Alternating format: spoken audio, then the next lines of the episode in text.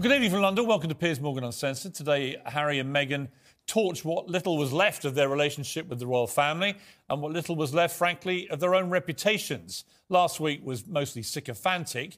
This latest instalment was downright seditious. Prince Harry mauls his own brother.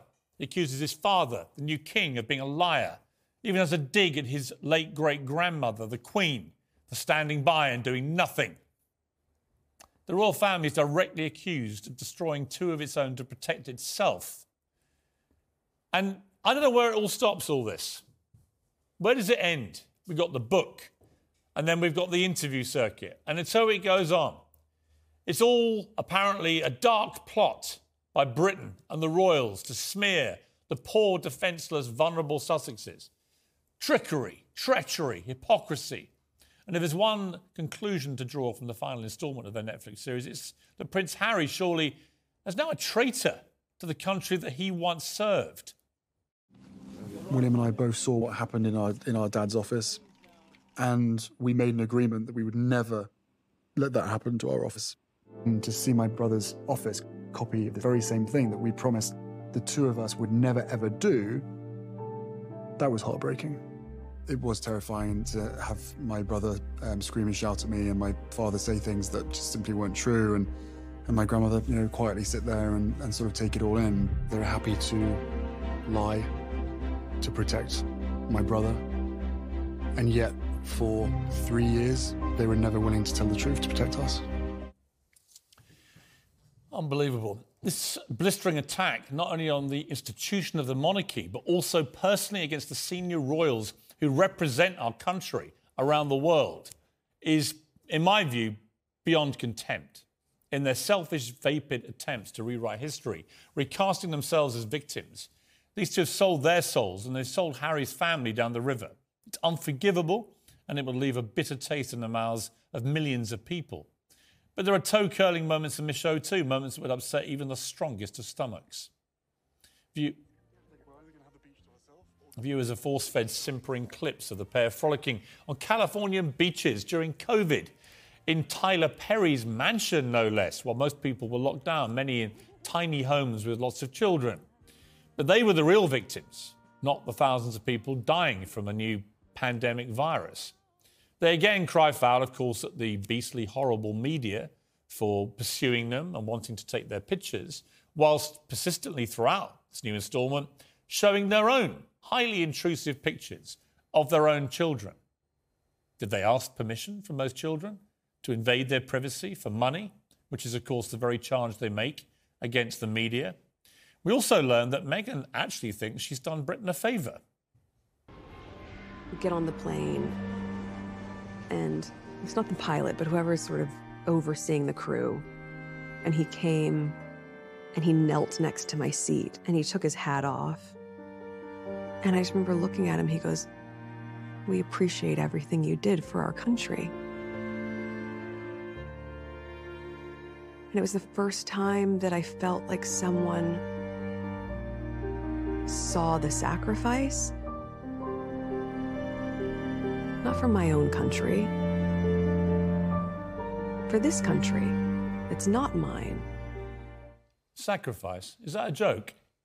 A sacrifice who was this guy? Who was this cabin steward? Does he exist? Or is he like the last one you met? Do you remember the Lion King premiere? Who told you what a hero you were? But we couldn't find him, could we? Will we find this cabin steward who apparently knelt and took his hat off in respect for this awesome woman who'd sacrificed so much for our country that she's actually caused so much damage to? I'd like to know that person exists. Or whether it's just one of the cabin crew doing what they normally do, which is they kind of crouch down, don't they? And they take their hat off if they've got one on and ask whether you want chicken or beef. That's normally what happens. We also learned that Harry can't begin to understand why people might prefer Catherine, the Princess of Wales, who, of course, never complains, never explains, and just does her duty. This is how it was covered for her. This is how it was covered for her. If you don't see the difference and understand why it's being reported that way, why, then I can't help you. I can't. I'm sorry. I just can't. I mean, you sound like a blithering lunatic. Don't you, Harry? I can't help you. really? Well, let me help you. There were a gazillion critical stories about Kate long before your beloved Meghan came along.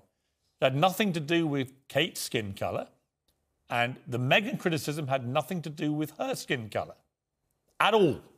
Nothing to do with it.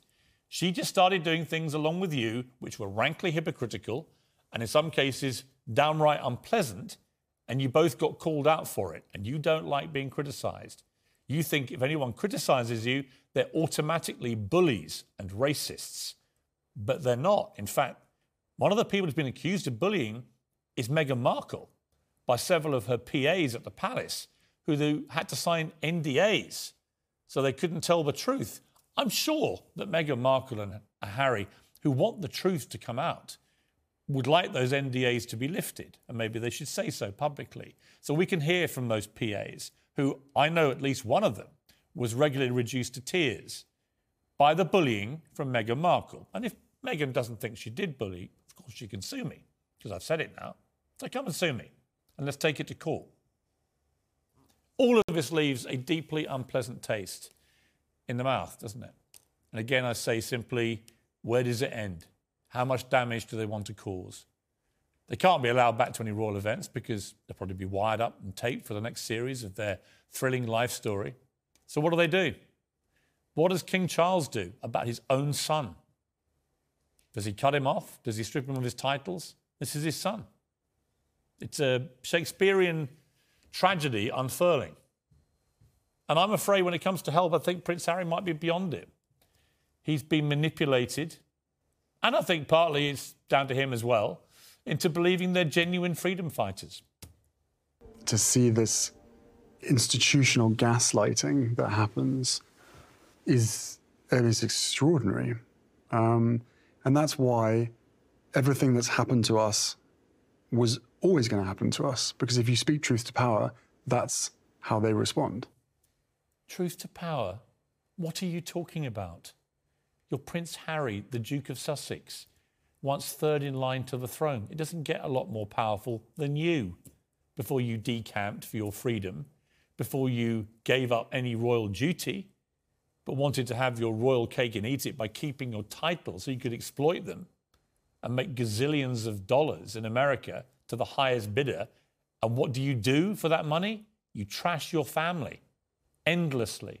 And you're going to keep doing it, as does your wife, who trashes her own family, most of whom she's disowned. Is this what happiness looks like, Harry? Really? You're happy? Hating your entire family? Your wife hating all hers, apart from her mother? Like many of the claims in the series, none of this stacks up, does it? There were the claims of racism at the palace, but no evidence of who that person was or what they actually said. Apparently, Meghan, she repeated this in this new instalment, was banned by somebody at the palace from seeking help for her suicidal thoughts. Think about that for a moment. Who was that person? Are they still working at the palace? Does that person exist? Did somebody actually say to her, You might be feeling suicidal, but it's bad for the brand, you can't get help? And if they did, where was her husband in all this? Where was Prince Harry? Mr. Mental Health. He never stops banging on about it and about the need to get help. And yet, when his own wife apparently had suicidal thoughts, he didn't get her help. Does that make any sense? Does that sound even remotely plausible to you? Because it doesn't to me. So that's where we are. Another tissue of self serving lies mostly. I suspect. We don't know yet, but most of it looks like the Oprah interview, just another load of unsubstantiated smears designed to portray them as victims.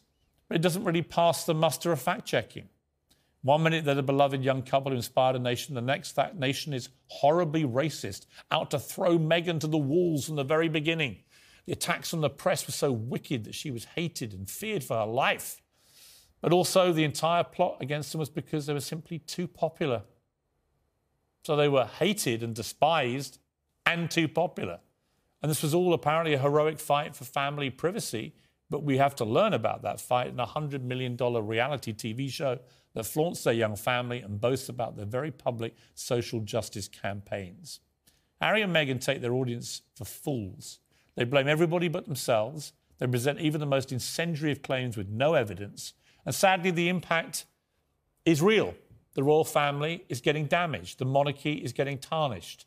People are believing, including Beyonce, it appeared from this series. They're believing that the royal family are a bunch of callous racists. Well, they're not.